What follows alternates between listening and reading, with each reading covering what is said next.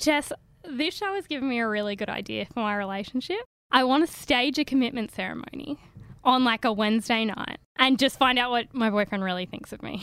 I was thinking the same thing with like a panel of experts and maybe like my parents and all our couple friends in the room. and be like, nah, but really, like, what do you think? Like, what do you like? What do you think of me? Where where you at?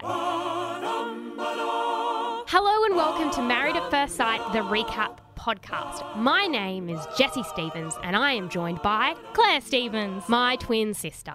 Now, we do a written recap on mamamia.com.au that goes live straight after the show. It has means, it explores everything that happened. This episode had so many different emotions going through it. Honestly, that recap took everything out of us. It really, But yes. now we need to debrief on the first commitment ceremony of 2018. I need to talk about the concept of a commitment ceremony to begin with. It's problematic. Um, I think that's an understatement. So they invented the commitment ceremony last season, and our first issue with the rules about if one person chooses to leave and one person chooses to stay, they have to stay. I can't articulate how fundamentally incorrect that is. It goes against a fundamental principle of relationships, which is that both people must be consenting at all times. Also, you can't force someone to stay, but they can and they do. No, they can and they try, but they don't. Because last season, remember John, they were like, you have to stay with Deb because she said, even though Deb clearly wanted a Polynesian. Yeah. But then John tried for 24 hours and he was like, I am out of here. And in this commitment ceremony, I think it's clear that two people in particular are going to stay and not for their current partners.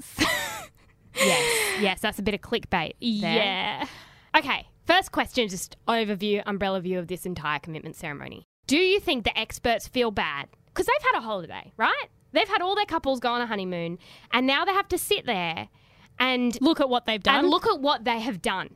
Do you think they feel bad when they realize that almost every couple is dysfunctional?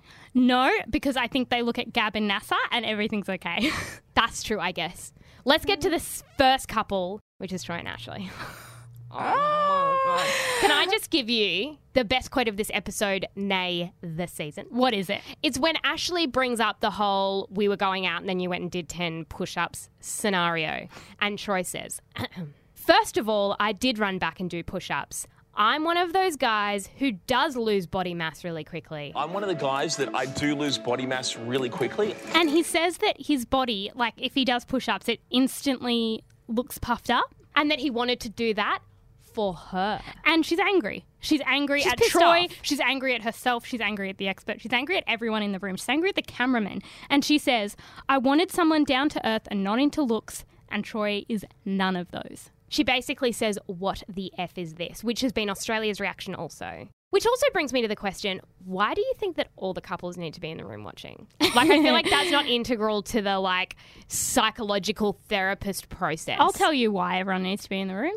For Telv's reaction. Because Telv's reaction to Troy and Ashley is the single greatest thing I've ever seen. If I was in that room, I would have been Telv. Because Telv is the whole of Australia, which is covering his mouth and cowering in cringe pain, going, How is this man a real thing? And, Sarah's, oh. his fake wife, is trying to grab him and be like, Can you make your reaction less obvious to the people right in front of us? And he's like, No. And then Sarah turns to him and goes, How did she not kill him on the honeymoon? How?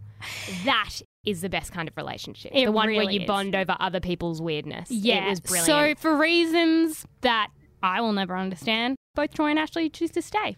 So, that's an anticlimax. Blair and Sean, can we please talk about the fact that Blair is wearing a hat that makes her look like she's on The Voice? She's wearing a what I'd call a fedora, which She's not on the right show. She's not on the right show. She looks like she's going to whip out a guitar and start singing a bad cover. It looks like her and Sean should be a duet. They should, because Sean looks like every member of One Direction. this was a weird scene because clearly it was cut up so dramatically that they actually lost the essence of the storyline because I have no idea What why was happening. Sean was crying. They're sitting there, and all of a sudden, Sean breaks down, cries, walks out of the room. Telv comforts him, because of course Telv comforts him. Telv comforts everyone. So he is crying, crying, crying, comes back.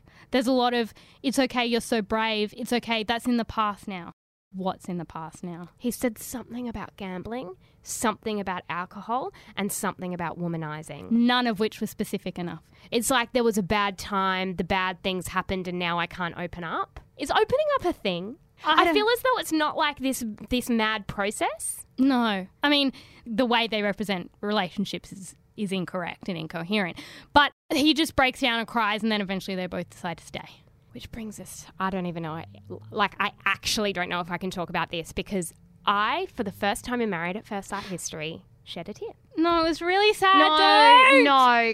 Don't! Should we actually? No, we should. Clare, Jo didn't know. Okay. Oh my god, I'm actually crying. Like, I actually have tears in my eyes because I'm thinking about it. Jo didn't know how Sean felt. Okay, so it's Sean and Jo.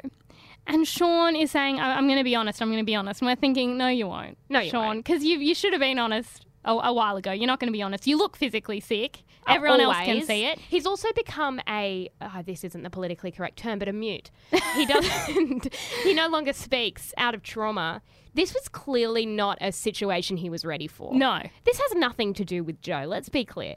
Jo is what I would call the ideal perfect woman for any man. Hmm. She is everything, but Sean is just not psychologically ready for this. He's not open to the experience. He's not. And so they sit down, and Jo's like, Yeah, love it. Love him. Everything's great. Great honeymoon. Never laughed so hard in my life. Had so much fun. Really like Sean. Bought you guys some souvenirs. Yeah. Starts handing out souvenirs. And then Sean has his turn. And Sean says, "Uh, do, do you have a spark? No, not particularly. No, is the quote. Clear her face. No, she didn't mind about not having the spark. What did she She didn't mind mind. about? What she minded was when they were asked if they wanted to stay or leave, and he says leave, and she said stay. And she cries and she says, "Can I change my decision now?" And then she says, "If I'd known he was going to say he was going to leave, then I would be with my children tomorrow." And, I she was no, like, the "Oh." worst was when she said, "I'm embarrassed. I'm so embarrassed. Jo I'm so should- stupid." Oh, And Jo. Sarah hugs her and says, "You are not stupid." No, she's not stupid. She just gave love a chance. And it didn't pay off at all. And that reminds us of what a stupid arrangement this is because you cannot force Jo and Sean to live together now. She's She's, like- humiliated. She's like, "Can I change my decision?" And it's like, "Yes, that's how No. life works." the experts A never answer that question and B kind of say no. And it's like you can't make her live with him. He is going to vomit and no one knows why. He needs to go to the doctor because he looks really sick. You know, he looks like he needs to go to the toilet all the time. And poor Jo feels awful about herself. I'm angry at the experts for this match. We're all angry at the experts. It's just so sad. But what makes Jo ultimately feel better and gives us a huge sense of relief is the last couple to get up. So everything's going pretty well for the other couples. Like there's a little bit of like drama, but for the most part, everyone's like, stay, stay, hate him, but I'll stay. Don't like her, but I'll stay. And then it gets Tracey and Dean. And Tracey gushes. She loves Dean. They've been so intimate. They were intimate this morning. We were intimate this morning for crying out loud. They're gushing over each other. He says he finds her sexy. He really, really likes her. He hit it off as soon as he saw her. And then it comes to do you want to stay or do you want to leave? Jessie, what happens? Dean wrote leave. Dean writes leave. Does he have a reason? No, Hasn't made a con- reason. no contact. And then he's like, yeah, just don't think it's going to work, eh? And Tracey's like, what? Dean is a 38 year old man. He needs to have voiced a concern. Perhaps during the intimacy this morning, Dino, maybe you could have said, Hi, Tracey. I know we're having penis and vagina sex right now, but I just thought I would say, don't see this going anywhere because of you're a fan of psychics.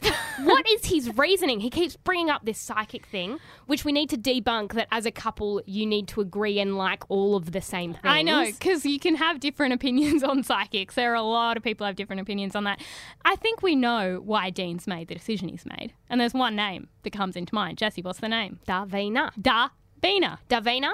He's her like- facial expressions are like, oh my god, guys, did you see that? He doesn't even like her because he likes me. And she's like, oh my God, I'm so surprised. And it's like, shut up, you're involved in a texting scandal next week. We all know we saw the preview. He shouldn't have sexed Tracey that morning. Given what we now know, you shouldn't have sex with someone you're planning on leaving that night. As a blanket rule. I think fact. that's pretty good. But as sad as this is, Tracey's like, what? And everybody is confused. And Dean's like, mm, um, no, And then she's like, you're an asshole. And he's like, I just don't care. about other think. people's feelings. And obviously, there's the big problem of then Dean having to stay, even though he has just indicated that he doesn't want to. Obviously, he's then going to pursue Davina, and then everyone's like, "Why are there texting scandals?" And it's like because people are saying that don't want to be here, and you're forcing them. But there's a silver lining to this. What's that? Jo, Jo's like, "Thank God somebody else's husband said they wanted to leave."